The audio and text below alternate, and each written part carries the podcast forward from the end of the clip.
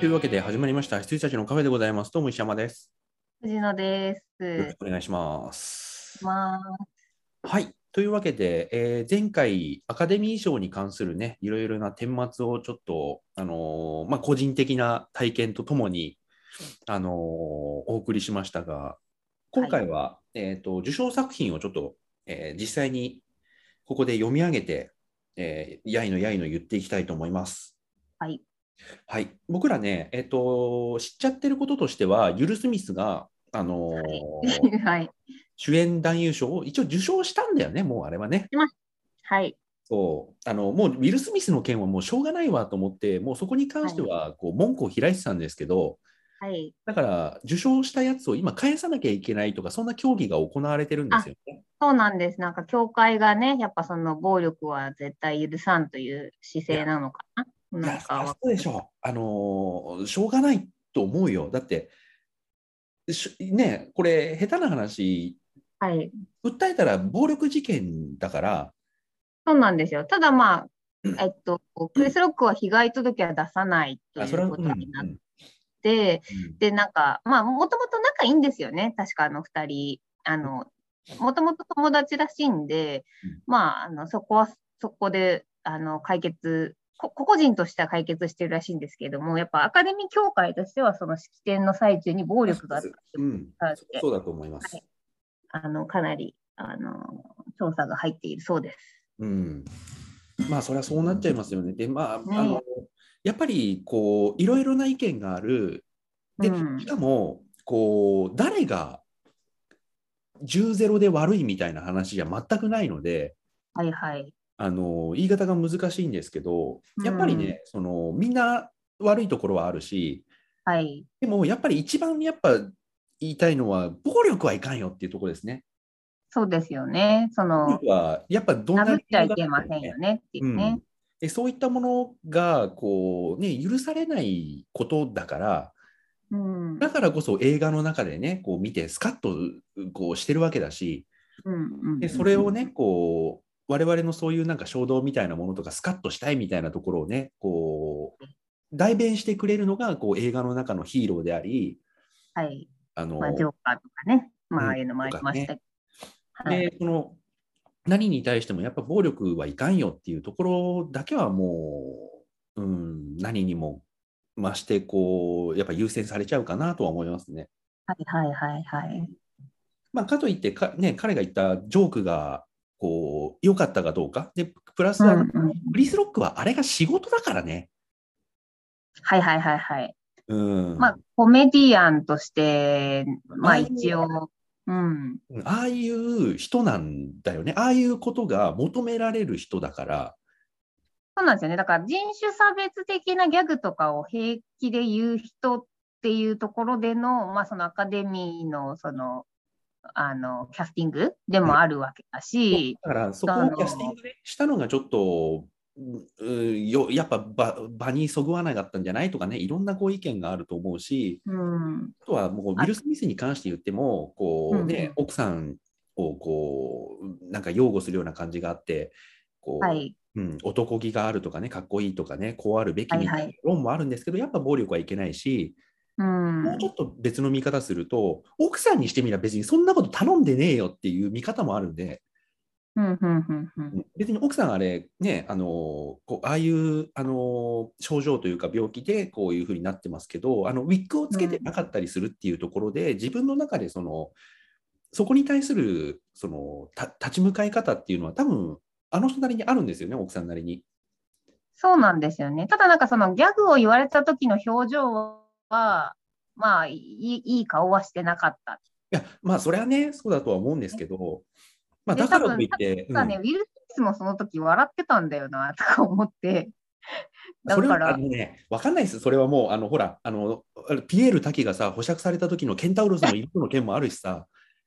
まあまあ、まあ、会場もね、まあ、なんだかんだ言ってそこで笑ってたりとかもしたんそうでだ、から、ウィル・スミス、あの、うんわかんない、僕はその映像を全く見てないんで、あれですけど、はいはいあの、聞こえてなかったかもしれないしね。うん、うんなんかこう、何か言ってて、周りが笑ってて、反射的に笑うじゃん、ああいう時って。はいはいはいはい。私ギャグ言ったんだなと。はいはいはういんなんかギャグ言ったんだろうなみたいな感じで笑ってたけど、その後になんかあ、奥さんのことだったんだみたいなね。ってなって、あのーそこでカチンときたのかもしれない。わかんないんだよね、うんうんそこわかんないんです。はいはいはい。うんだから、なんということも、誰が悪いっていう話じゃ多分ないし、みんななんか、うんあの釈釈明できるところは全然あるし、はい。かといってみんなやっぱ悪いところはあるし、なんだけど、あの暴力はいかんっていうのが一番だよねっていううんうんとうころん。ですかね。はい。はい。いやーはい。なわけで、えー、とではちょっと、えー各アカデミーのね、えー、と部門別の賞をちょっと発表していきたいと思います。はい、まずは主題歌賞。は主い。題歌賞はね、えー、No Time to Die。おー、そうなんだ。ね普通に、よろあの、普通にびっくりしてます。ねへえー。あとはね、ドリームプランとかね、ミラベルとかね、ベルファストとか、ノミネートされてたんですけど、ミラベルを言っちゃったんだ。へえ。うん、No Time to Die が受賞しました。はいはいはい。で短編アニメーション賞は、はい。えっと、ウィンドシールドワイパーかな現代なのでちょっとわからないですけど、ちょっとわかんないですね。ううーん。んハンアニメーションショーはね、ちょっとあの絵がないとね、雰囲気がちょっと作れないですよね。そうですね。ちょっとわかんないや。で長編アニメーションショーは、はい。えミラベルと魔法だらけの家。まあ、そうでしょうね。うんっていうか、これすごっ。ミラベルとルカとラーヤと全部ディズニーじゃないですか。まあそうですね。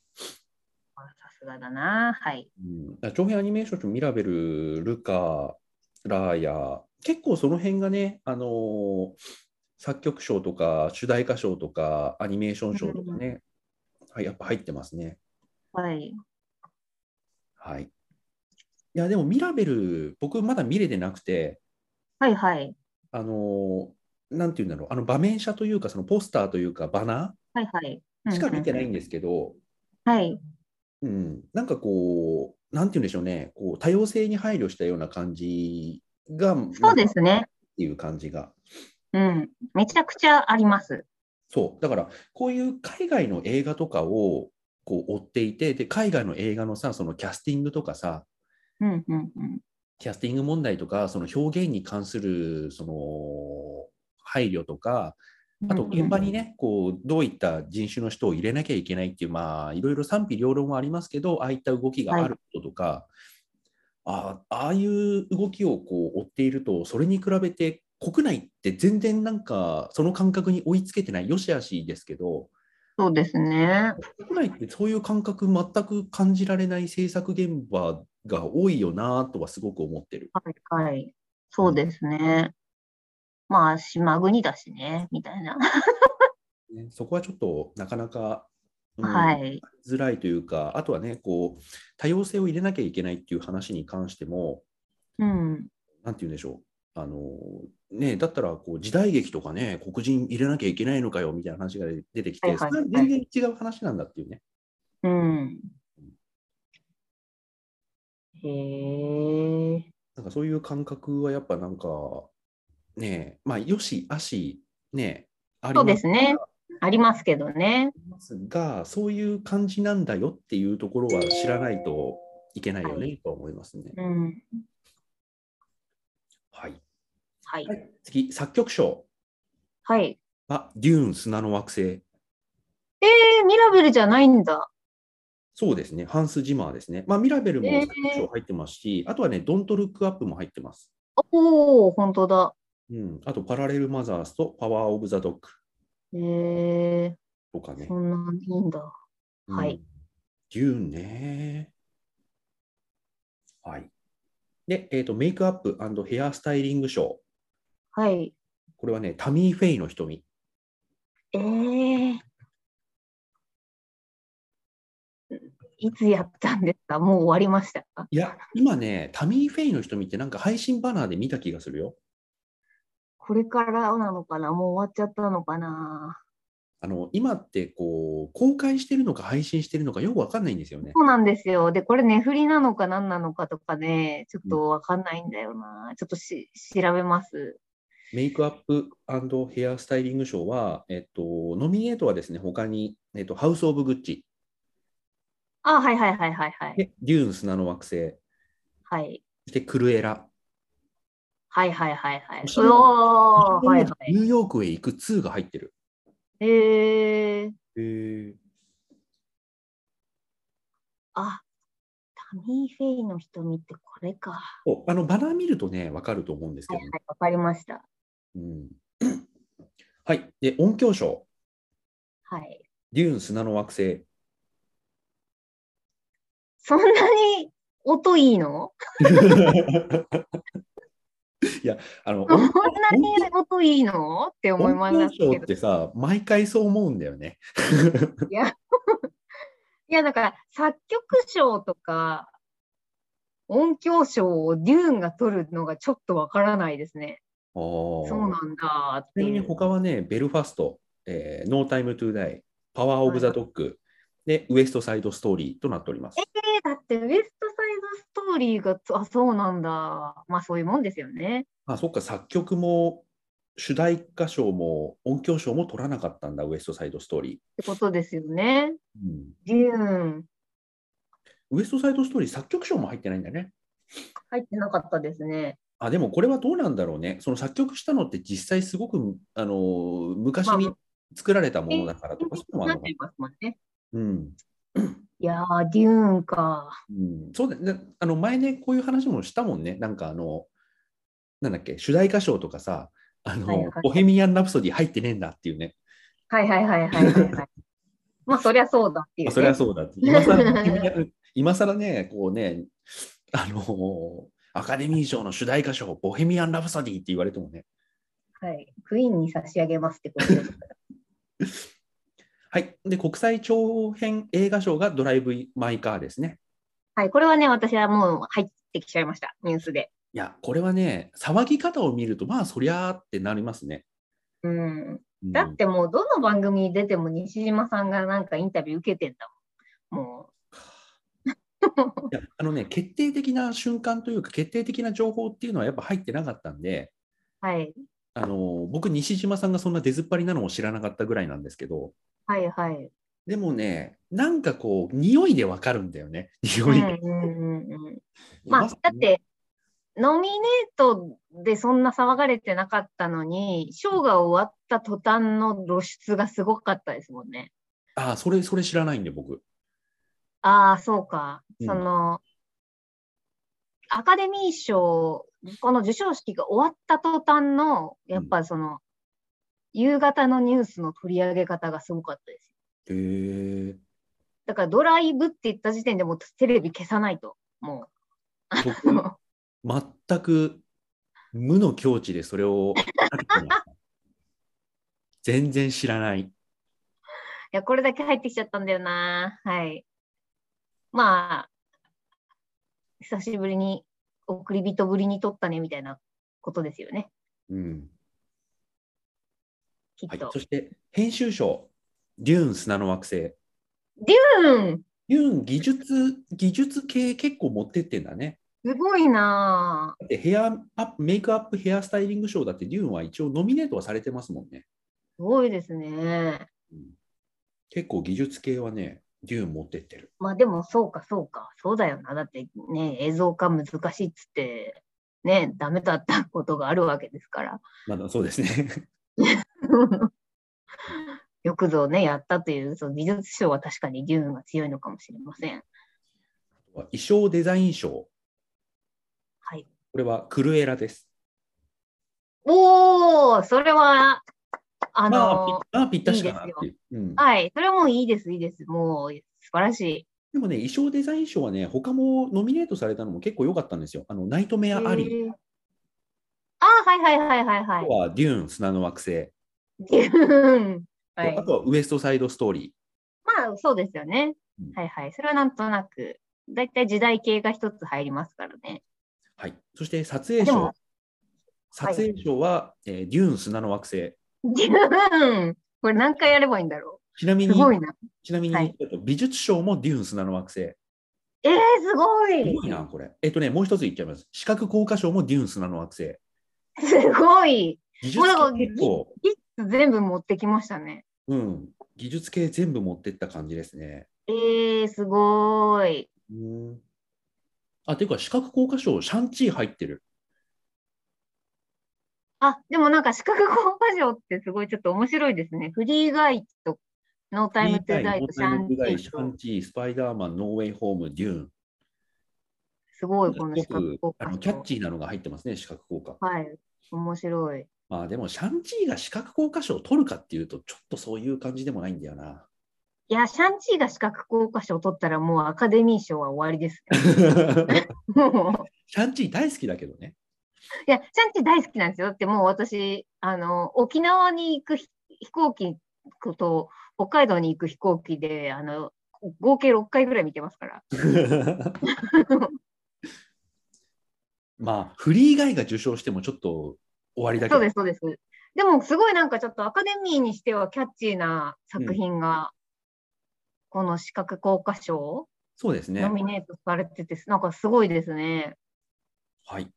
そして、えーえー脚色賞、えー、コーダ、はい愛の歌。ああ、こうだった。うん。こうだね。うん、コーダ、脚色賞、ねはいはでい。脚本賞がベルファスト。あ、そうなんだ。うん。らしいっす。ベルファストって、うん。予告見ても全くわかんないんですけど、どんな話か。あ、僕予告、意識してね、ベルファストがどういう映画か全然分かってない、今。あのね、多分あの、スリービルボード的にわからないです。ああ、本当ですか。なんか、一体何の映画なのか。うーんいやーでもここまで見てると、デューン強いねっていうのと、そうですね、技術系は全部持ってきましたからね。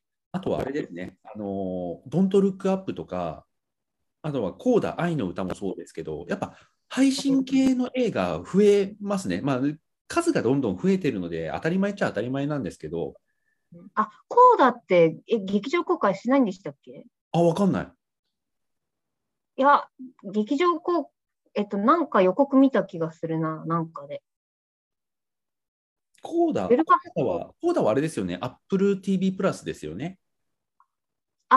そうなんですね。あ、でも一応劇場公開1月あ、してるんしでてすねるみ。たい。うんあと、マクベスもいくつか入ってますけど、美術賞とかはい撮影賞とか、これも、まあ、Apple TV プラスですもんね。うーん。うんで、パワー・オブ・ザ・ドッグが Netflix でね。はいはいはいはい。で、それはね、そう、ドント・ルック・アップも、えー、Netflix。ネットフリックスですよね。それぐらいは、なんかは知ってるんですけど、その他はちょっと、ちゃんとわ分かってないですね。はい。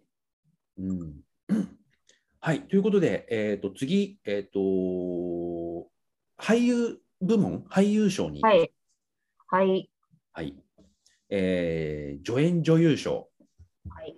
えーとね、ノミネートは、はいえーと、ロスト・ドーターのジェシー・バックリーさん、ウエスト・サイド・ストーリーのアリアナ・デ・ボーズさん、でベルファストのジュディ・デンチさん、えでーパワジュディ・ーデンチしかわかんない。はい。でパワー・オブ・ザ・ドッグのキルスティン・ダンス と、あがキルスティン・ダンスとしかわかんない。ジュディ・デンチ。で、ドリームプランのアンジャシュ・エリス、アンジャニュー・エリスさん。えー、わからない。うん二人しか知らないいやなでも僕もです。僕もジュディ・デンチとキルスティン・ダンスとしかちゃんとは分からないですね。はいはいはいはい。で、助演女優賞を受賞したのが、ウエスト・サイド・ストーリーのアリアナ・デ・ボーズさん。おー、若いどっです、ね。ちだ黒人の方かなあこ、こっちの方ですね。はいはいはいはい。わかりました。わかりまし女優賞ですね。。た。はいいはいはいはい。はい。わかりました。で、助演えー、そうなんだ。ウエスト・サイド・ストーリーで行きましたね。はいはいはい。へえ、やっとですけどね、なんかもう、そうなめぐらいの勢いでうん取っていくのかと思ってたけど、やっとですね。うんはい。で、助演男優賞。はい。はい。ノミネートが、えーベルファストのキアラ・ハインズさん。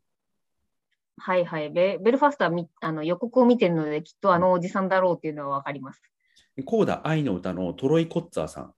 はい。それも分かります。で、パワー・オブ・ザ・ドッグのジェシー・プレモンスさん。えー、ちょっと調べないと分かんないな。はい。愛すべき夫婦、え愛すべき夫婦の秘密の JK シモンズさん。あ、JK シモンズしか分かんないですね。パワー・オブ・ザ・ドッグの、えーコディ・スミット・マクフィーさん。えー、分からない。僕も JK シモンズしかわかんないんですけど、はい。で受賞したのは、コーダ愛の歌の、えートロイ・コッツァーさへー。ん。うんじゃあ、あの、あれだ、コーダのお父さんのそうやでつすかね。な。そうですね。はいはいはいはい。うんはい。えでー主演女優賞、はい。えータミー・フェイの瞳のジェシカ・チャスティン。ああ、タミー・フェイの瞳はそうか。ジェシカ・ジャスティンがやってたんだ。はいはいはい。で、ロスト・ドーターのオリビア・コールマン。ああ、誰だっけな。聞いたことありますね。パラレル・マザーズのペネルペ・クルス。ああ、はい。で、愛すべき夫婦の秘密のニコール・キットマン。はいはい。で、スペンサーのクリステン・シュワート。はいはいはい。ております。なんか、華やかだこよねの、この主演女優賞もキャッチーじゃないですか。なんか。ね。うん。なんか知ってる人っていう感じが。うん、はい。あ、オリビア・コールマンはこの人か知ってる人だな。はいはい。オリエント急行の人ですね。はい。え、で、受賞したのがジェシカ・チャスティン。すごい来ましたね、ジェシカ・チャスティン。我らがジェシカ・チャスティンですから、いった。イットだし、インターステラーだし、うんまあ私はもう、あの、一番はもう女神の見えざる手ですけど、うんついに来たか。はい。で、主演男優賞も、あのー知ってる人ばっかです。はいはいはい。愛すべき夫婦の秘密、ハビエル・バルデム。はいはいはい。パワー・オブ・ザ・ドッグ、ベネディクト・カンバーバッチ、はい。えーティック・ティック・ブーン、アンドリュー・ガーフィールド、はい。ドリーム・プラン、ウィル・スミス、はいはいはい。マクベスのデンゼル・ワシントン。はい。はい。キャッチーですね。うん、だいぶキャッチーです。ははい、い。じゃあ次、監督賞いきます。言ってないで 言ってください。 はい、監督賞いきます。ベルファストのウィルスミスケネス・ブラナね、取りー。ましたよ。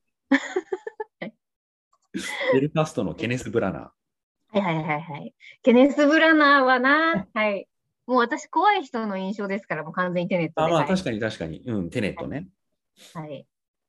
はい。で、パワー・オブ・ザ・ドッグの、あ、違う違う、えードライブ・マイ・カーの滝口竜平。ありはいはい。竜日平さん本人かな。はでい、監督賞をノミネートされたのは知らなかった。うん、はいはいはい。はい。パワー・オブ・ザ・ドッグのジェーン・カンピオンさん、はい。ウエスト・サイド・ストーリーのスティーブン・スピルバーグさん、はい。リコリス・ピザのポール・トーマス・アンダーソンさん、はい。はい、で監督賞に輝いたのがパワー・オブ・ザ・ドッグ、ジェーン・カンピオンさん。えー、ジェーン・カンピオンさん知らない。パワー・オブ・ザ・ドッグ、やっと取った感じかな。パワー・オブ・ザ・ドッグって、なんか、有最有力的な感じの雰囲気があったんですよ。はいはい。アカデミーっぽいですもんね、なんかね。そうそうでもね、全然取ってなくて、監督賞うーん。だけか。えー、いや女性なのか。えー、浜口竜介監督でした。ごめんなさい。全然違う。た滝口じゃない。浜口竜介監督。すいませんでした。ドライブ・マイ・カー。はいはいあ、監督賞へーノミネートされてたの知らなかった。いやー、なんか、インタビュー的なものには答えてらっしゃいました。はい。本当ですか。で、作品賞。うんえっ、とね、はいノミネートは、えーベルファースト、はい。コーダ愛の歌、はい。ドント・ルック・アップ、おおドリーム・プラン、おおユーン砂の惑星、キューン ドライブ・マイ・カー、あ、それを知らなかった。俺も、あのね、知そられなはかっ知らなかった。た。うん。俺、え、すごい。作品賞にノミネートされてたんだ、ドライブ・マイ・カー。すごい。これはすごい。これは確かに盛り上がるわ。それは盛りすご上いがでるすわ。ね。うん。そりゃそうだ、そりゃそうだ。はいリコはいリスはい。ピザ。で、ナイトメアアリー。で、パワーオブザドナッイグトメアリーね。はいはいはいでウはエいス。トサイドストーリはいはいはいはい。ー。10作品なんだけど、ドライブ・マイ・カー作品賞ノミネートはすごいね。それはすごいですね。知らなかった。ちゃんとシャットアウトできてますよ。大丈夫ですよ。意外と私もできてますね、これは。いや、ドライブ・マイ・カーね、なんかこう、ね、外国映画賞でノミネートされたんしょみたいな感じで、うん。もう脱力してるわけじゃないですか、そこで。もう大丈夫です。はいはいははいい。はだから入ってこなかったんだろうね脱力しちゃいましたよ。うんはい。だかまんらまとです。情報入ってこなかったかもしれない。ああ、はいはい。なんかなんか、すごいなんか盛り上がってますけど、はい、分かってます、分かってますみたいな感じで、は情い。報をこう受け流せていたのかもしれない。いや、これは凄まじい受け流し方ですね。なんねか、と、この境地なんですよ。あ の、この境地なんですよ。 いやー、別にいいんですけどね、この境地達しなくて。いや、でも、それねてしまったか、ついに。はい。北斗の拳でいうところね、ラオウのようにこう何かものをこう壊して進むようなね、その、はいあれではなく、時のようなこう、すべてを川のように受け流して ね。はい。もうの十座と呼んでください、私は。なるほど。そっか。作品賞にノミネートはすごいわ。あと、ドントルックアップ作品賞ノミネートいいね。あ、びっくりしました。これは見ますよ。見てください。うんうんあのね、そう、ドントルックアップね、あのーえなんて言うんでしょう、こう、隕石が地球にぶつかっちゃうぞ系のディザスタームービーとしては、だいぶ社会派だし、笑えるんだけど笑えないっていう感じのいい線をね、結構ついてるんで。なんかあの日本の邦画でうん怪獣が死んだ後の後処理どうする映画何でしたっけああ、ありましたね。なんだっけ怪獣の後始末だっけでしたっけうんなんかそれとそれをがまあクソすぎるからっつってうんあのドントルックアップがすごい引き合いに出されてましたあなんかそのそうです記事だけは見ましたそのなんかこれを見るならドントルックアップを見ろみたいな、あまあ、そりゃそうでしょうね。うん、いや、あの、申し訳ないけど、怪獣の後始末は、あの、監督で見る気なくす系というか、まあ私は見てないんですけどももう見てでなあいの、まあ、見る気もないんですけどなんでドントルックアップは見ますそう、なんかあの、怪獣が本当にいて、倒しちゃった後、あれを一体どうするみたいなところを本当に本気でシミュレーションした映画じゃないんだろうなって思ってるんでう、んうんうんうんうんなんかこう、ちょっと違ったねっていう感じにどうしても絶対なると思うんで、見ていやなはいい。ドントルックアップだし、あとドリームプランでしょ、パワーオブザドッグ、はナいイトメアアリー、リコリスピザ、ウエストサイドストーリー、デューン、ドライブ・マイ・カー、コーダ、ベルファスト、すごい順当ですね。そうですよね。なんかその、ちょっとエンタメによった感じって言ったらあれですけど、うん。すごい順当だし、まあ、ドントルックアップとかデューンとかドライブ・マイ・カーが取らないのはわかるんだけど、はい。それ以外のやつうんはうんどれ取ってもいいなって感じするんですよね。うんうんうんうんそして、えー作品賞を受賞したのが、コーダ愛の歌。ああ、そうなんだ。まあまあ、でもなんか、そうなんだ、だけど、おかしいとも思いません。だけど、あのこれ、Apple TV プラスじゃないですか。はいはい。配信系で、まあ、劇場公開もちろんしたとはいえ、うん。配信系に受賞させたんだっていうのが結構大きいと思でもなんか、ネフレで受賞したのありませんでしたっけ、前。う。してない、してない、あれ。でないのか。うん、ノミネートだけか。そうそうそう。へえこれは大きいんじゃないですか。なるほどな。うん、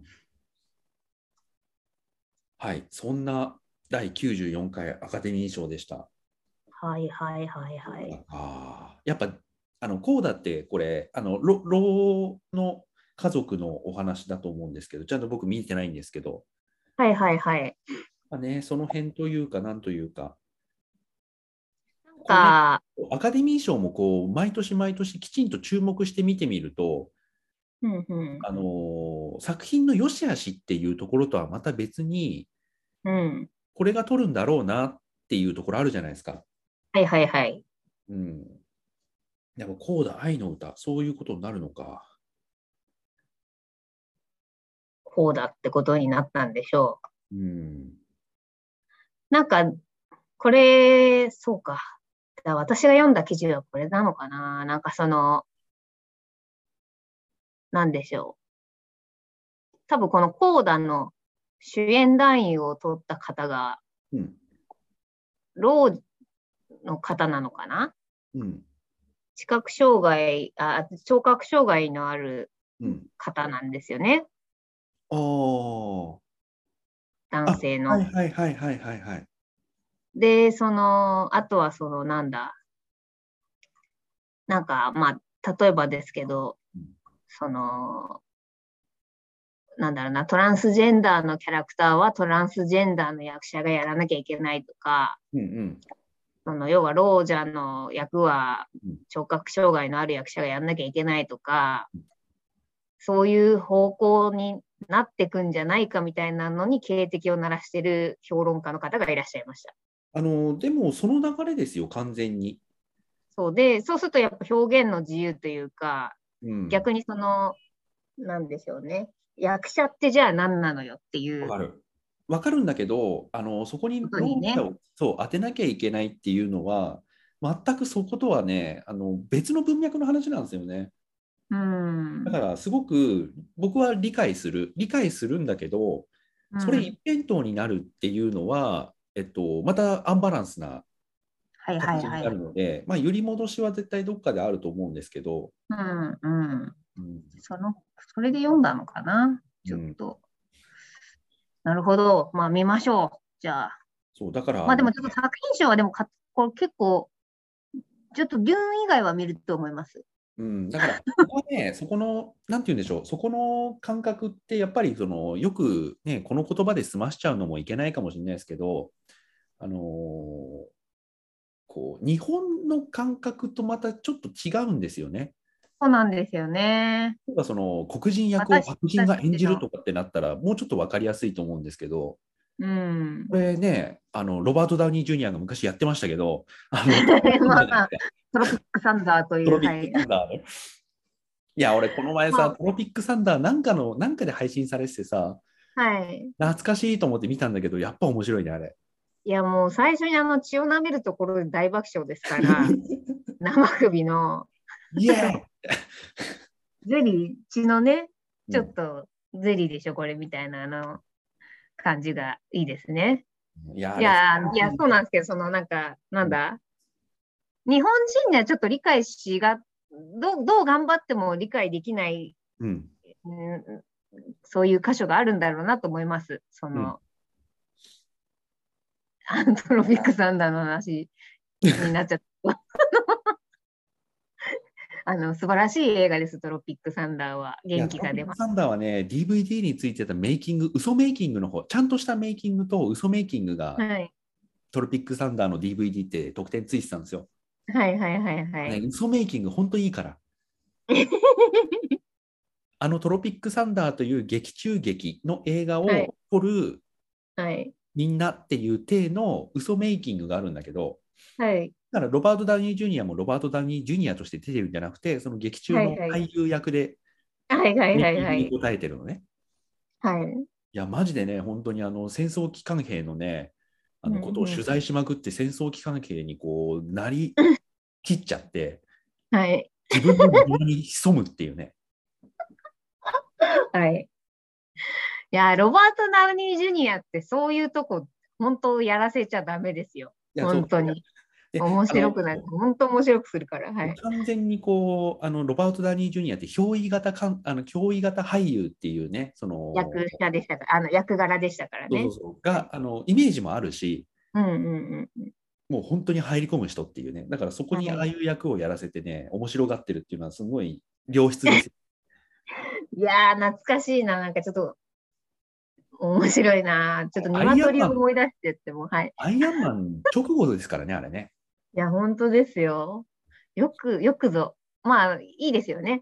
うんあの、アイアンマンとかやりながらも、ちゃんとそういうのとか、うなんだろう、ドクタードリトルとか、そういうのもちゃんとやるっていう のは、いいなって思います。いやーはいビッグサンダーは心の心の映画ですよ。本当そうですね。まあまあ、ちょっと話が外れましたけれども、はいまあそういう感じで、なんか、あのーはあそう、なんかこう、なかなか受け入れづらいけれども、少し問題をシフトして考えると、あ、まあ確かにそれは文句出るかもね、みたいなのとか、うん。うん、あのちょっとこれもまた文脈が違うんですけど、例えばほら、はいあの海外のさ、こう、うんう日本人キャスト、海外のはい映はいは画でいはい、はい。こう俺は日本から来た忍者だみたいな感じで、はいはいあのなんかあの日系アメリカ人の人とかがやってて、はい。ってなるとそれ違うじゃんってなるっていううんうのんうんうん。もまた逆の立場で考えるとはい。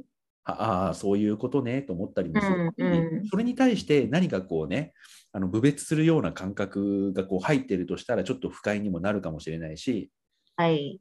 うんなんかだからそういうところのね線引きっていうものが今すごくあの見直されつつある時期なので、うんうんうんうんうん。これはね何が正しいじゃないんですよね今もう。そうっすね。多様性ですから。うん、そこに関してはもう一旦そういうふうに線を引きましょうどこに線を引きましょうかってみんなで寄ってたがってやってるところだから、うん。うん、なんかね何か誰か特定の人が答えを出してくれるわけでも自分の中で何か一つの答えに収束しなきゃいけない時期でもちょっと今ないかなっていう感じが。そうですね。まあなんかこ、個々見つつ、これはこうだなと思っていきましょうという感じですよね。そうですね。はい。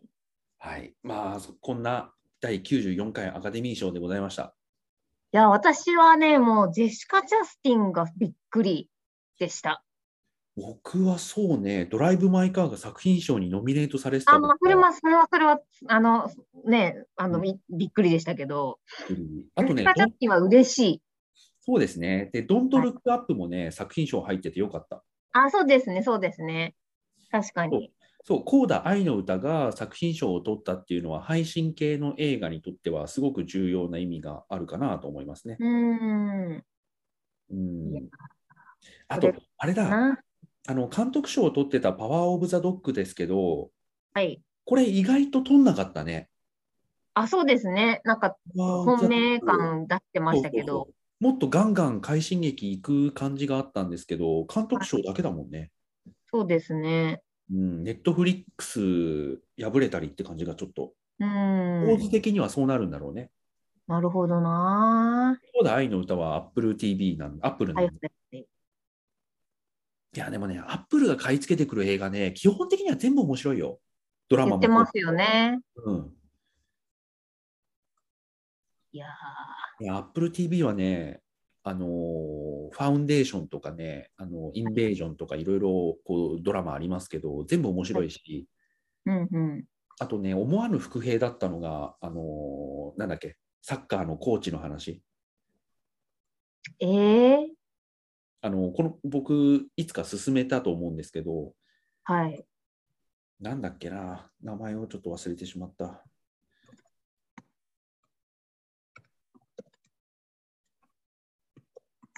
なんだろなんかねこれあのーあう。テッドララとか。うんそうテッドラッソをすごく破天荒コーチが行くって書いてあってすっげえ安っぽ、はいはい安っぽと思って全くノーマークだったんですけどコメディと呼ぶには奥深すぎる。そうなんかねこれがあのーなんか賞を取ったって聞いてえそういう類のドラマなんだと思って見始めたらね、うんうんうんめちゃめちゃ面白かったんですよね。ええあ、本当だ。うんなんかね、こう破天荒コーチが行くって書いてあるんですけど、別にこの人ね、破天荒じゃないのよ。ちゃんと悩んだりとかうん、するみたいですね。うん、だ し、そうちゃんと悩んだり。こうはい。フットボールの監督だったのに、アメリカのフットボール監督だったのに、いきなりイギリスのサッカーに連れてこられたっていう、はいよはい。くわかんないこうトリッキーな経歴っていうね、うんうんうん。深みがあるんですけど、まあ、だからといって、何かこう、サッカー監督、サッカー出身の監督だと思いもつかないような、こう、奇策で勝っていくとか、そういうのないんですよ。うんうんうんうん弱いの、弱いの、弱いまんまなんだけど、あのーひたすらね、いい人なんですよ。へえ。あ、そういうのいいですよね。でいい人なんだけど、あの、成人君主まではいかないの。はいはいはいはい。とにかく悩んだりもするんだけど、とにかくこういい人であろうよ、みんな、俺もそうだしみたいな感じがして、すごくね、気分いいんですよね。うん。うーん。で、こう、役割としてのヒールが出てくるんですけど、はい。みんなね、あの悪い人じゃないんですよね。ヒールなんだけど、はい物語的にはヒールなんだけど、悪い人じゃないっていう感じがね、すごくいいです。うーん。はあとね、これ今、シーズン2まで出てるんですけど、あのはいシーズン2のね、ある、あのーあるシーンでね、本当に僕、ちょっとん泣いちゃって、ええ。で、いいシーンがある。はいはいはい。うんあの、教会のシーンとだけ言ってくれます。結婚か死ぬかだな。で、あ のーあ、まあ、教会のシーン あ結婚するか死ぬかのシーンかな。ははいい。まあでもね、そこまでこうそ予想されると思うんですけど、これは別に言っても何のネタバレにもならないと思うんですけど、はい。本当に誰かがこう結婚するとか、誰かが死ぬっていうことが、物語上はい何か劇的な効果を生むわけじゃないの。ほう、へいへいへいあのはい。スクールウォーズで梅宮達夫が死ぬとか、そういう感じじゃないのよ。はいはいはいはい。大事件ではないってことうん、大事件じゃなくて、えっと、そこであのあるあのイギリスのねあのな70年代80年代ポップソングがすごくいいはい効果を出すっていう、はいはいはいはい。うーん。はい。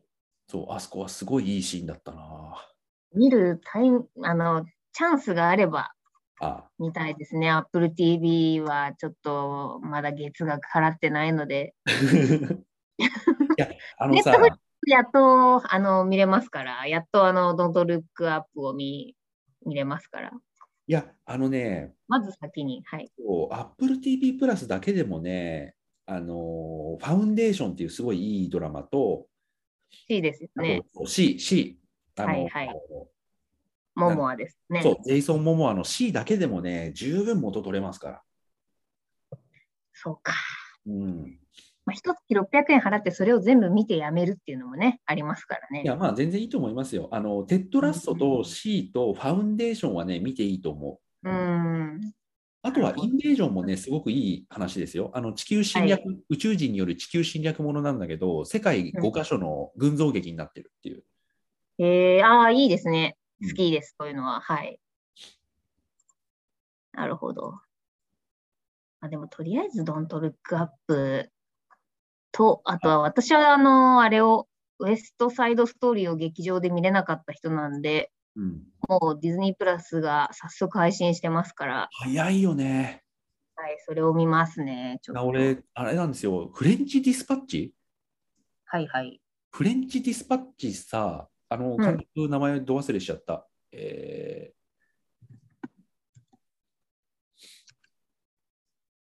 えーっとね、監督はね、ー、フレンチディスパッチ。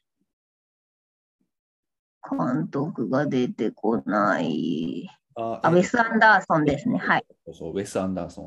ウェス・アンダーソン、あんまりこう興味がそそられずに今まで見てなかったんですけど、フレンチ・ディスパッチャー見たいなと思ってて、はいはいはい。い、つの間にか終わってて、その終わってるっていうところを認識するところもすっ飛ばして配信されてたんで、はい、もう速攻で配信されてましたよね、うんこれは。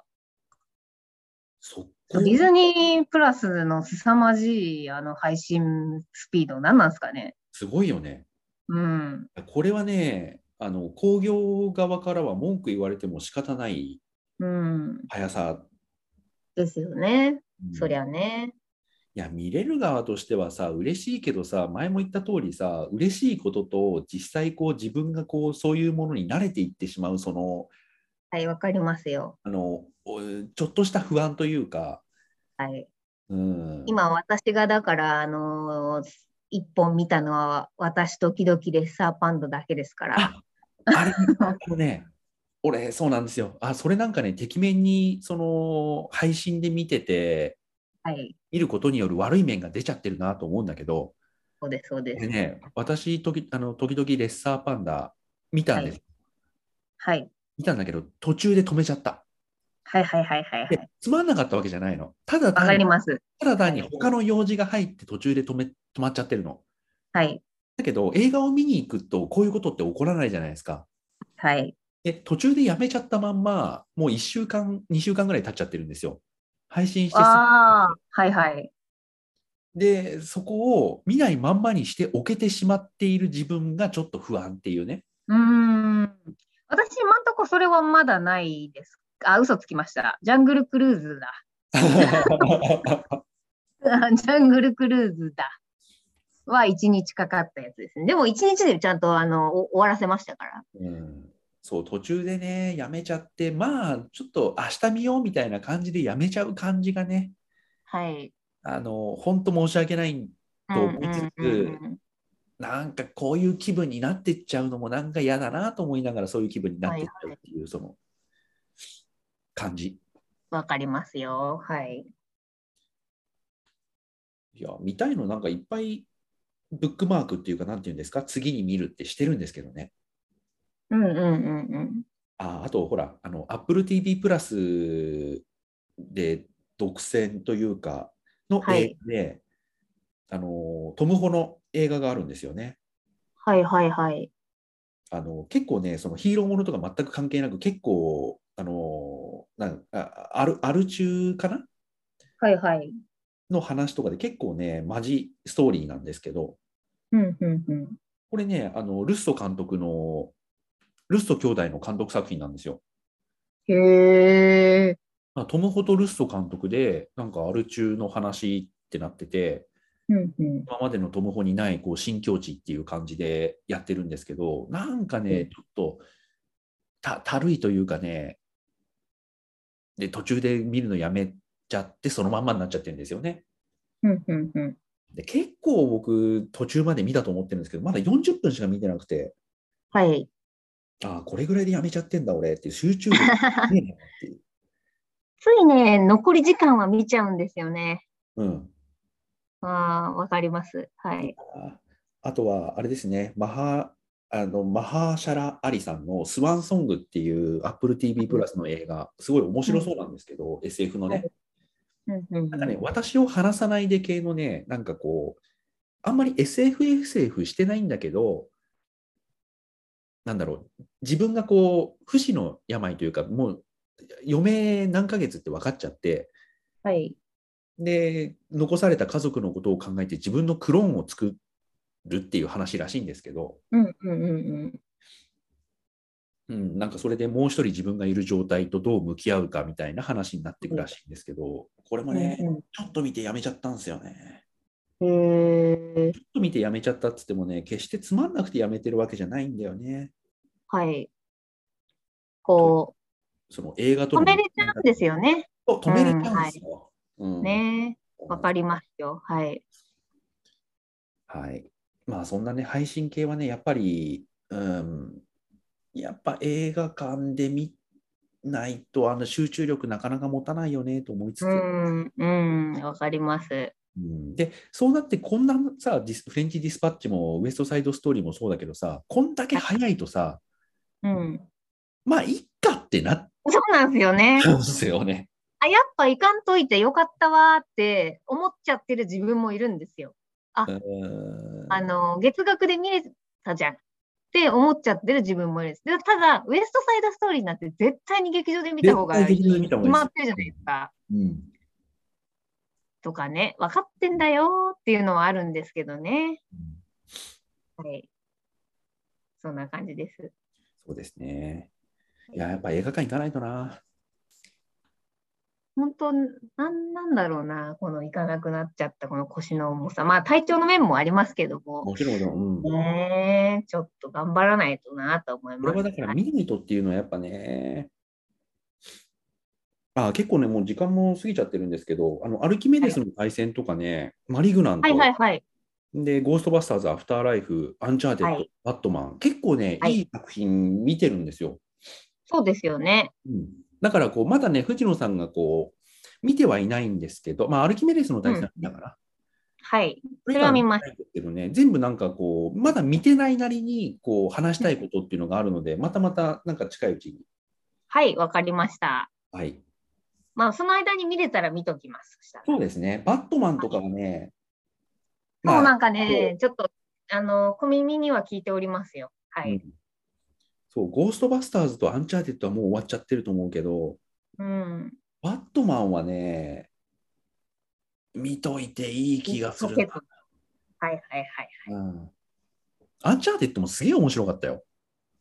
いやー、わかりますよ。うんだって予告であんな面白いんだもん。はい。で予告であんだけ面白くてもさ「あのうんアンチャーテッド」っていうゲームというか世界観を僕ら知ってるしはい。で予告で見せ見せかけだけで予告で全部使っちゃってんじゃないのみたいな感じもちょっとあるじゃないですか。い いつものやつ。はい。うんいやこれねちゃんとねあの予告で見せてないシーンとかでもいいのちゃんとあるんでああ、よかったです。あとなねんかね、ゲームと同じシーンがちゃんととかね、あの、いろいろ言ってる人とかも。あそうですねそうそうそうゲームと同じシーンはねもう完全に確信犯的なんですけど、うんうんうんうんあのちょっとあの物語の構造の話になっちゃいますけど何のネタバレでもないと思うので言っちゃうとうん。あのゲームと同じさあのひ飛行機からなんかこう貨物がさ、はいはいバーって流れてて予告で入ってましたね。あそこはいあこれゲームとねあの真のオマージュですよみたいなさ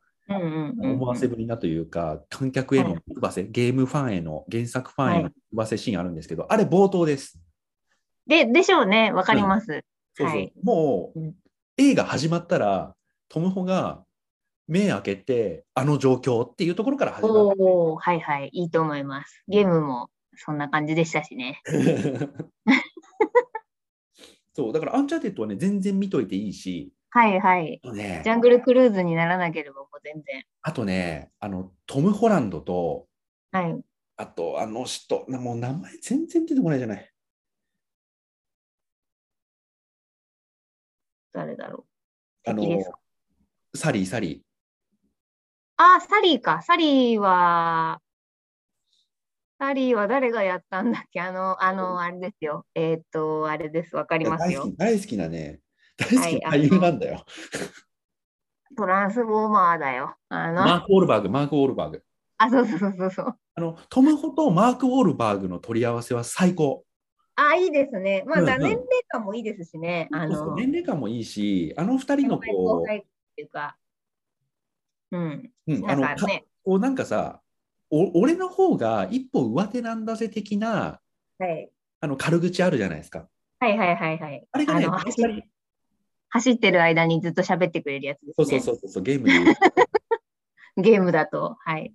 あのあねん、やりたいな、ゲーム久しぶりに。はい。そうあの俺、プレステ5買ったんですよ。言ったっけあ、そうなんですね。うちも、あの、あるだけで置物となっております、今。あのアンチャーテッドがあのプレステ5用にリマスターというか、なんというか、あのアップグレーどうドかなはい、はってい。いうので、またやってるんですけどね。デトロイドとかしかやってないですね。あ、本当ですか。えっとね、僕は、まあ、エルデンリングとか、グランツーリスモとか、はいはいあとね、意外とやってるのがね、あの、ノーマンズスカイっていう、はい、はい、はい。あれがね、あの、プレステ4だと起動に2分ぐらいかかるんですよ、あれ。うーん。最初のロードで、まあ、めめちゃめちゃ広い、はい。なんていうんだろう、フィールドを探索するようになってうんうんうんうん最初のロードがね、マジで2分ぐらいかかっちゃってて、へえ。なんかね、やる気をそがれてたんですけどはい、プレステ5になったらマジで8秒ぐらいで終わるんで、おー、やはりこマれだシっンたパらワ全然ーが。、うん、これだったら全然、で読み込みがね、あの読み込み時間が、労働時間がす短いってね、こんなにゲームに対するやる気を高めてくれるんだって思ってます。はい、はい。サクサクね、私、ちなみに今、一生やってるゲームがあって、あの、スタデューバレーっていう、おい、インディーズゲーム、インディーズゲームなんですけど、うんあの、ニンテンドースイッチで一生やってます。スタデューバリュー。アスタデューバレーって言っバレて、はいあの、日本でいう牧場物語みたいなゲームなんですよ。えそれをね、あの、一生やってます、本当に。 あの、間もなく多分100時間とか行くんじゃないかぐらいやってます。確か。あとね、プレステ5意外と、その、なんて言うんだろう。あのー前々から僕、プレイステーションプラスに入ってて、はいはい。あ、そっかそっか。はいはいは月い。に何本か無料でくれるじゃないでですすか。よね。そうはいあれをプレステ5持ってない頃から、あのプレステ5のもせっせかせっせか、あのーライブラリーに追加っていううのんをうやったんですよ。んうん。はい。だから、あのプレステ5買った瞬間に、プレステ5専用ソフトが何本か揃ってるっていう状況だったんですね。はいはい。で、その中で知らない間にライブラリーに追加していた、あのオーバークックっていうゲームがあって、あ、オーバークック。はいはい。オーバークック面白いね。いあれでもプレステ5でやるゲームじゃなくないですかや、でも、あのープレステ4版も5版も両方あるので、はい。最初知らずにへープレステ4版をやったり、あとははい娘もね、一緒にできたりするんで、確かに。みんなあれ大好きですよね。子供とやってますみたいな人多いんだ面けど白、い。うんうちの娘もご多分に漏れず、ちゃちゃんとね、うんうんできて楽しくやってるんで、はいはい。でそんだったらと思って、あのースイッチ版もね、持ち運び用にスイッチ版も一緒に買っちゃえと思って買ったんですよ。はいはい。そしたらね、スイッチ版とね、あのロード時間があんなゲームだけど、あんなゲームって言っちゃあれだけど、あんなね、ロードに別に時間かからなそうなゲームなんだけど、はい。スイッチ版と比べるとね、プレステ5版やっぱめちゃめちゃサクサク、そのあ、メニュ全ー然違うもんなんだ。やっぱね、へうちのえ。妻もなんかプレステ5になれると、スイッチ版めちゃめちゃなんかもう待つねっていう感じになっちゃってる。あ、本当ですか。じゃあ、ちゃんと5稼働させよう。てか、なんかせ、せめて少なくとも、なんか定期的にアップデートをかけておいてあげようと思ってます。今買った時に設置したまま、2回ぐらいしか動かしてない気がするな。マジか。はいいや、なんかその DVD どんだけ綺麗に見れるのかなとか、そういうテストしかしてないんで、ああとあ、はそのデトロイドをやったのと、ぐらいかな。デトロイドの僕、何回かね、クリアしなきゃと思って挑戦してるんですけど、ちょっとね、途中で詰まっちゃうんだよね、あれ。うんうんうんうん。あと、そっか、スパイダーマンだけ入ってるかな入ってるけどやってないって感じですね。はい。うんそうそうまあ、あとあの映画の話にこう話を戻しますと、はいやっぱねこのバ「ザ・バットマンはいはい。」これに関しては良かった悪かったみたいなものが別になんか鑑賞に影響を与えるようなものじゃないと思うのでうん。で僕が良かったって言ったところで藤野さんは何て言うんだろうきちんと正しい心持ちで見てくれるあ、まあそうですよね。はいはい。見てくれると思ってあのすごいかさこう褒め褒めて褒めて褒めていかせるとうんうんうん。そこまでじゃなかったみたいなことってあり得るじゃないですか。はいはいはい。なんだけど、藤野さんはまあまあ、そうは言っても、わ自分に合うかどうか分かんないから、フラットに行きますみたいな感じではいはい。そうです言ってねく。れると思って言うんですけど、はい。あのね、気分的には、気分的にはダークナイトより好きって言いたい。おーでもなんか、石山さん的にはそっちだろうなと思ってました。うん。あのーなんだろう。石山さんが好きそうって思ってました。そうですね。それはそうかもしれない。ういや、なんとなく。そう当然、あの、ノーランも好きだし、僕。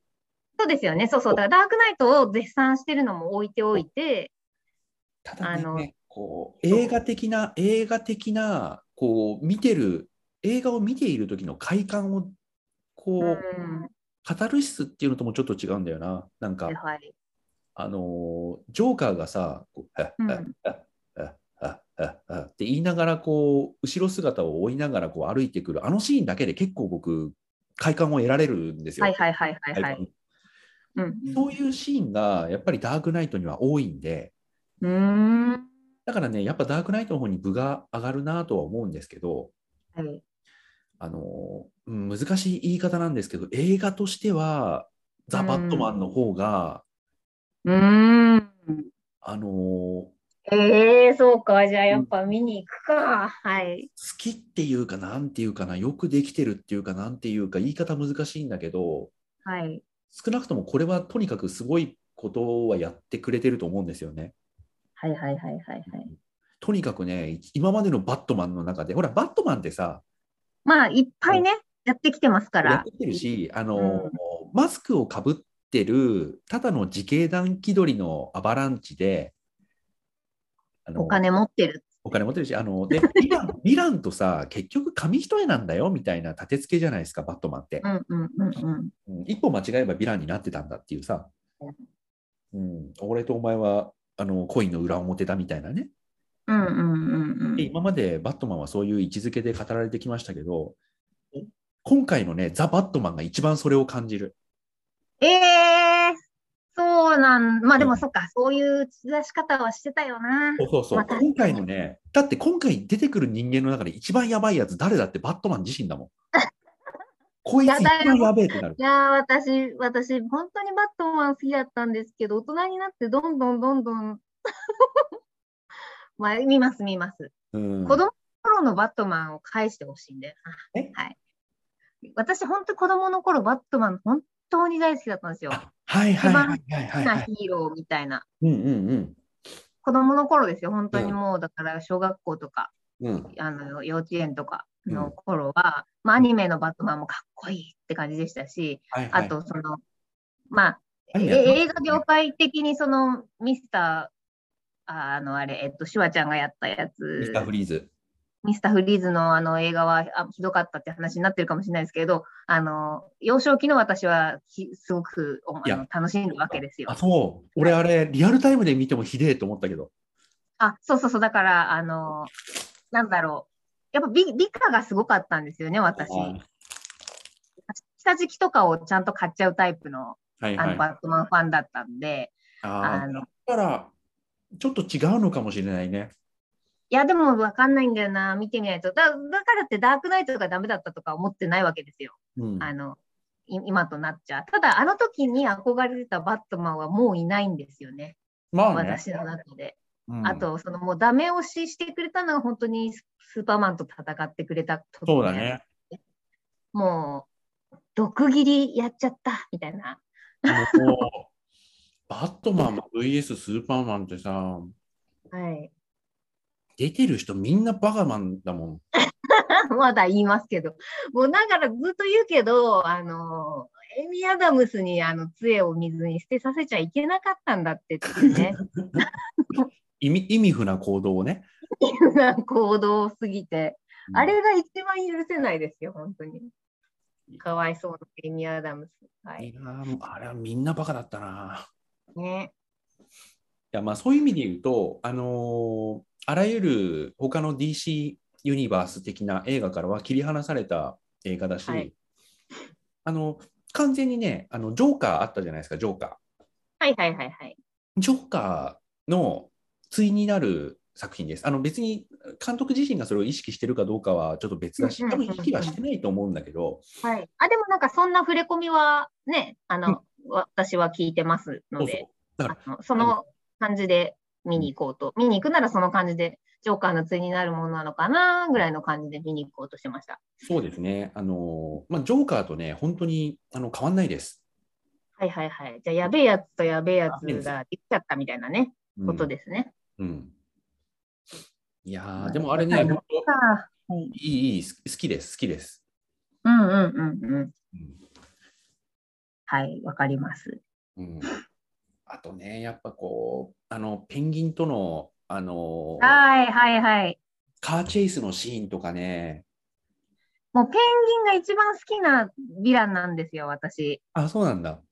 あの、あ、まあ、ジョーカーが好きって言っても、まあでもジョー、ジョーカーも好きなんですけど、やっぱあの、ティム・バートンのペンギンが、はいはいはい。やっぱ子供の時の、まあ、トラウマ兼うん。思い出みたいなのがあって、うん、すごい好きなんですよね。なんか、だからそれも楽しみにしてました。ああ、どでうなもっそういう、そういう意味だと、あの、うんダークナイトとはまた違う意味で、うん。あのとにかくリアルなんですよ。うんうんうんうんうん。それがまたいいですよ。あの、お大人になった私が見て。だからね、そういう意味で言うと、ペンギンもね、あの別になんかね、奇形のヴィランとかではないんですよね、もはいはいはいはいはい。う。うん、で、バットマンも本当にただの、なんて言うんだろう、DIY マスク野郎だし、 DIY 金持ち DIY マスク野郎ですよね、でもさ、ほら、金持ち DIY ったってさ、ダークナイトですらさ、ちょっと SF 入ってるわけじゃないですか。まあ確かにね。そあうじれゃなくても一応 DIY でしたけども、はい。そうじゃなくて、一応ね、金さえあれば自分でも作れるものでしか戦わないんだよ、今回のバットマン。えー、あ、じゃあよりリアルな DIY。そうっすね、マジで本当に。うんだから車もね、ただの本当にあの、うん、高い車をちょっとチューンアップしてる感じのものだし、はいはい。だからちょっと防弾のね、素材使えますぐらいですよね、きっとね。だからバットマンがね、本当にあの、なんかこう、冒頭で、こう、まあーあ、どうなーはい。こう、ななんていうんですかね、あの、誰かさ、こう、地下鉄かなんかでさ、こう何人かの男が、はい、まあ最初のね、冒うん冒頭のねこ、うあの、襲おうよとしくてあるやつですね。ではいそこにこう暗闇の中からバットマンが現れてこう悪漢を倒していくみたいなシーンがまあまあまあ入るんですけどはいあれがね本当になんかもうあの正義のためにやってると思えない感じなんだよね。あ、ちょっと暴力的なのかしら。暴はい。力もうなんかもう完全になんか世の中に対する怒りをこ暴漢にぶつうけてるだけ傍観にぶつ。けてるだけじゃんっていうデクスター感ありますね、なんかちょっとね。あまのあね、うん、なるほど。そういう意味見だまとすよ。一応、その世の中の方便として悪いことしてるやつを殴ってはいるけど、結局こいつ誰か殴りたいだけだなっていう感じとか、ま あ、そっか。そうだよな。一応、まあ、ね、そういう立両て付け親のもトラウマがありますからね。はい。うんだからほらあのスペシャリストの時にさはい。スタローンとねシャロン・ストーンなのスペシャリストねはい。はい。あの時にこうスタローンがバスに乗っててさうん。でおばあちゃんがバスに乗ってきてうん。で、スタローンが立ち上がって、おばあさん、ここに座るといいって言うと、その横にいた変なチンピラがさ、バンって座っちゃってさ、はい。はい。はい。はい。で、スタローンがあの、なんかちょっと一瞬、こう、うん信じられないみたいな目で見た後に、お前、ここは、俺がこのおばあさんに譲った席なんだけどって言うと、うん。その若者がファックって言うんですよ。はい。はい。その瞬間、こう、スタローンが何度かこう、はいはい、そうきたか、みたいな感じで、はい。うなずいた後、いきなり振り返って、はい。その若者を持ち上げて、バスの窓ガラスに向かって、バリーンっつって、ま、あの外に叩き出すんですよ。はい。はい。で、おばあさん、席が空いたよって言うんですけど、おばあさん。うん、おばあさん、あんぐりみたい なね。うん、まあ、一言で言うと、やりすぎなんですけど、はい。はい。はい。はい。 あのもうそこまで行っちゃうと、正義の味方でも何でもないっていう ね、まあ、やべえやつですね。やべえやつですよ。はい。うんなるほどな。はい。ねあ、これはちょっと劇場で見よう。もうぜひはいぜひぜひぜひ、あのリドラーのね、ポールダノも最高だしね。あー、リドラーのポールダノは絶対いいですよ絶対いいね。ですよ。うん。うん、もう想像がつきますもん、もう。うん、それは想像がもうつきます。おーそりゃいいでしうん。ょ。はいいい。ですよ。なんかリドラーっていうと、僕の中でちょっとなんか格下のヴィランのイメージがうんちはいはいはいはい。ょっとあるんですけど、はいポールダノがやるとね、ちょっと怖いですね。本当ね、あの本当に怖い、怖い、怖い、うんう怖くん、なる。うん、ポールダノだって怖いんだもん。もう。ポールダノ怖いんですもん、私たち。ポールダノのさ、あの体力ないくせに、なんかね、その最高野郎感がそうね。そうそうそうそう、殴っても殴っても、その場では何もしてこないけど、夜道でなんかしてくる感じっていうか、うんうんうんうん。そうなんですよね。あのしかも信信頼してますよ。本当にポール・ダノは信信用の受ける、あの、大苦労ですよ。最高やろう。 その感じでね、全市民を恐怖に陥れていくんでね。おー、いいですね。やーいいですね。ポールダノすごいね。いやー、ポールダの何がすごいって、今回のリドラーって目しか見えないんだよね、コスチュームが。うんうんうんうん。なのにポールダノっていうね。はいはいはい。でもなんかややりたそうん。 目しう。かポー見えル・ダなノい。やりたそう。はい。目しか見えないのに、あのなんかこう、狂気っていうのはね、やっぱすごいですね。確かに。うんあとね、おまあ、音もいいし、絵作りもすごくいいので、やっぱ劇場に行った方が、うんいいかなはとい、思いまわす。かりましたよ。ははい。そんなね、別にそんなね、うつ映画でもないです。あ、全然全然、あの、うつ映画だとは全くね、思ってないです。あのちゃんとね、ヒーローものの、なんて言うんだろう、あのすごくダークだし、はあのい。手作りもなんか暗いゴッサムシティなんだけど、あのんヒーローものであることはきちんと守ってるんで、そうですよね。そこぶれちゃうと、またちょっと違います。だから今までのヒーローっていうよりも、変な格好したおか頭のおかしな探偵なんだよね。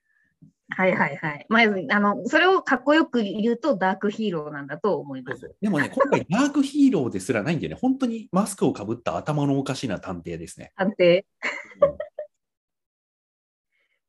あと、すごく暴漢を殴るみたいな。そう完全に正義のためにやってないっていう感じがね。はいはいはい。ストレス発散ですからね。こうもう本当になんか世の中に憎くて、善良な市民殴る勇気もないから、悪漢を殴ってるだけみたいな感じがう、んうんうん。ねやべえやつだっていうね。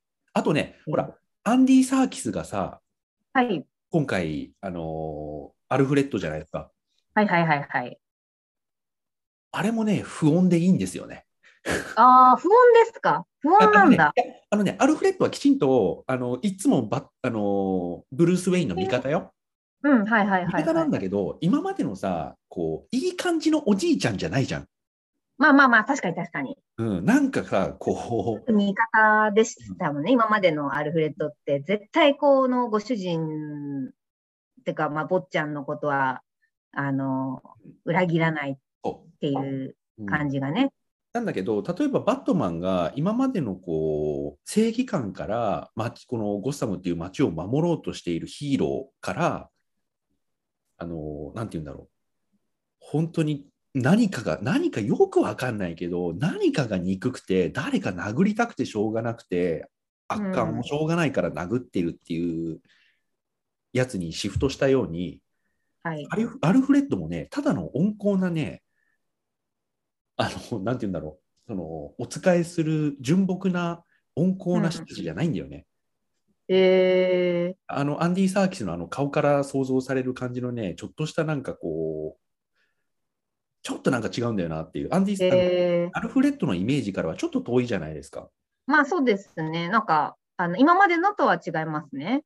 だからね、その劇中になんかこう、もたらす、えこいつがアルフレッドっていう、あの、ファーストルックとかね、ちょっといいんですよ、ね。はい、うーん、なんかアルフレッドにしてはなんかすげえいい悪い顔してるっていう感じとかね。まあなんかその、なんだろうな。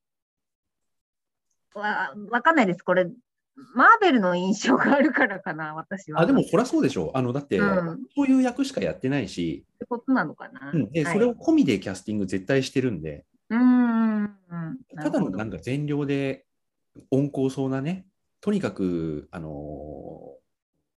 お坊ちゃんをいつも言ってたよみたいな、ねあれするみたいな。はいはいはい。